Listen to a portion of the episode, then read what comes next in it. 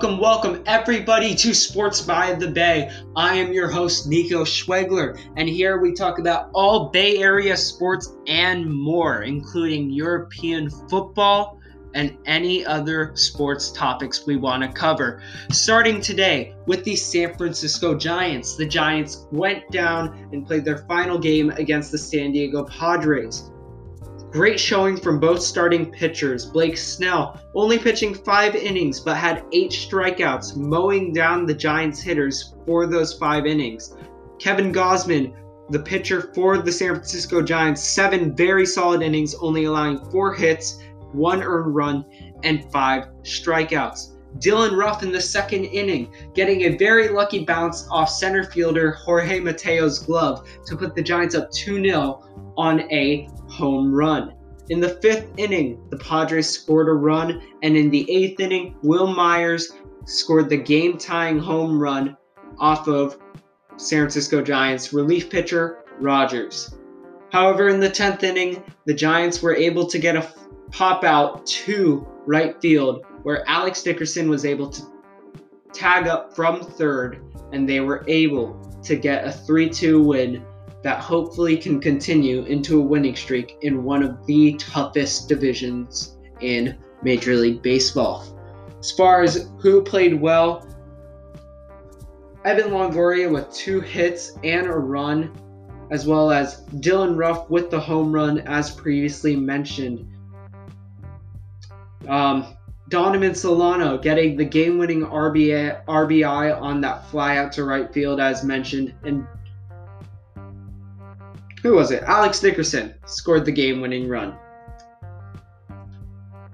So hopefully the Giants are able to keep this win streak going. They have a break tomorrow and they pick up the action getting their home opener against the Colorado Rockies on Friday big stretch at home for the Giants after being on the road to start the season with six straight home games before they get an off day on Thursday, April 15th. Moving on to the San Francisco 49ers. It is almost certain that Trevor Lawrence and Zach Wilson will be the top two picks in this year's NFL draft, following the Sam Darnold trade to the Carolina Panthers. The San Francisco 49ers are going to be attending Justin Fields' second pro day at Ohio State, which is massive because many people are questioning how Justin Fields went from competing with Trevor Lawrence for possibly getting the number one overall pick at this at the beginning of this year to being the fifth quarterback taken on some people's mock drafts as of right now. Justin Fields hoping to prove himself from the past Ohio State quarterbacks who haven't necessarily worked out, most notably and most recently, Dwayne Haskins with the Washington football team. Can Justin Fields take away the consensus that Mac Jones is most likely going to be the third overall pick? Many Niner fans do not want Mac Jones to be the pick. Many want to see someone like Justin Fields or Trey Lance to really make the Niners offense dynamic. And I honestly agree.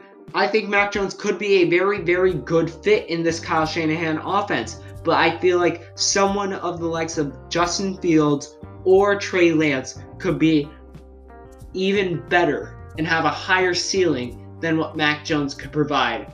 I think Mac Jones could be very similar to Jimmy Garoppolo in a sense, but will he be able to make that extra step to be a little bit better than Jimmy Garoppolo and actually take the Niners over the hump?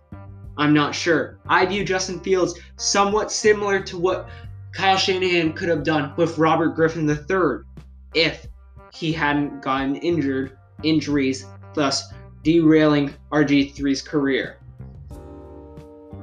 Is there any other news? Not necessarily. The San Francisco 49ers have signed Nate Sudfeld, former Eagles quarterback, to the team, making their quarterback total four QBs officially on their roster. In other words, Bucky Brooks of NFL.com says he does not know why Mac Jones is being viewed as a first round prospect. I'm not sure if I totally agree with that. I think Mac Jones definitely sh- should be viewed as a first round prospect. And even though he played for Alabama, you still got to give him his respect. You can't just be any scrub and be winning a national championship. So, do I think he should be this high? Not necessarily. I think he should be more around that 12 to 15 range that the Niners originally were in and where the Patriots are as of right now.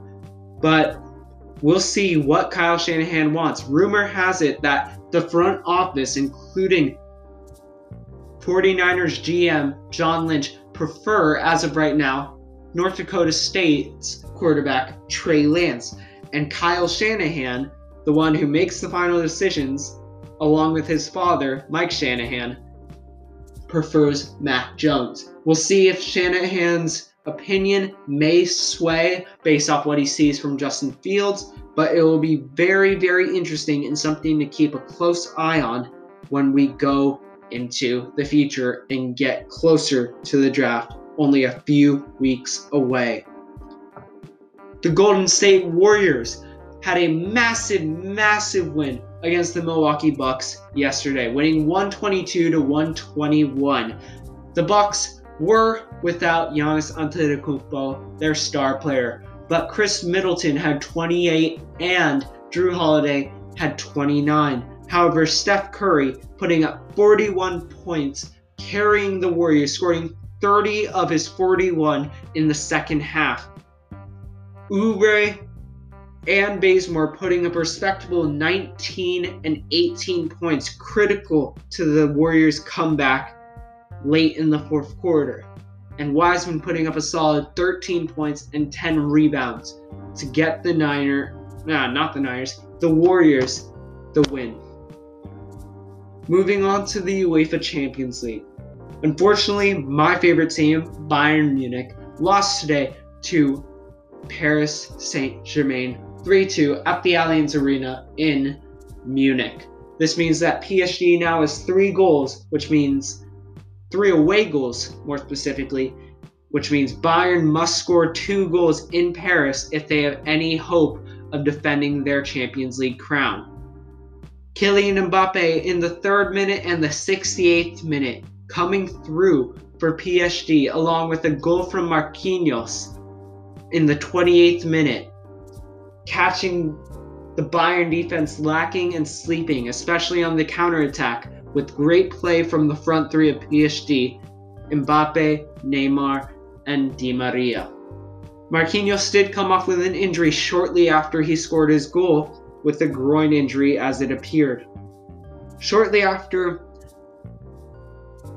after Marquinhos' goal, Eric Choupo-Moting for Bayern Munich scored a header to put Bayern back in the game and in the second half, Thomas Muller tied the game at 2 2 with a header before Mbappe's winner eventually in the 68th minute.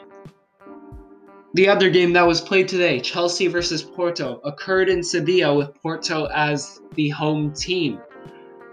Chelsea proving too much for Porto, winning 2 0, getting two critical away goals in, ho- in their hopes to make the Champions League semi final, with Mason Mount having a beautiful turn to open up space and allow him to get his first ever Champions League goal. And Ben Chilwell from the left back position having some hard sprinting and maneuvering to get around defenders and the Porto goalkeeper, slotting in the second Chelsea goal in the 84th minute. That's going to wrap up today's podcast of Sports by the Bay. I hope that you enjoy. If you want to follow me on Instagram, my Instagram is at nico.ts underscore. That is N-I-C-O dot T-S underscore. Thank you for listening to Sports by Bay. We'll be doing daily podcasts and hopefully you keep chilling. Peace.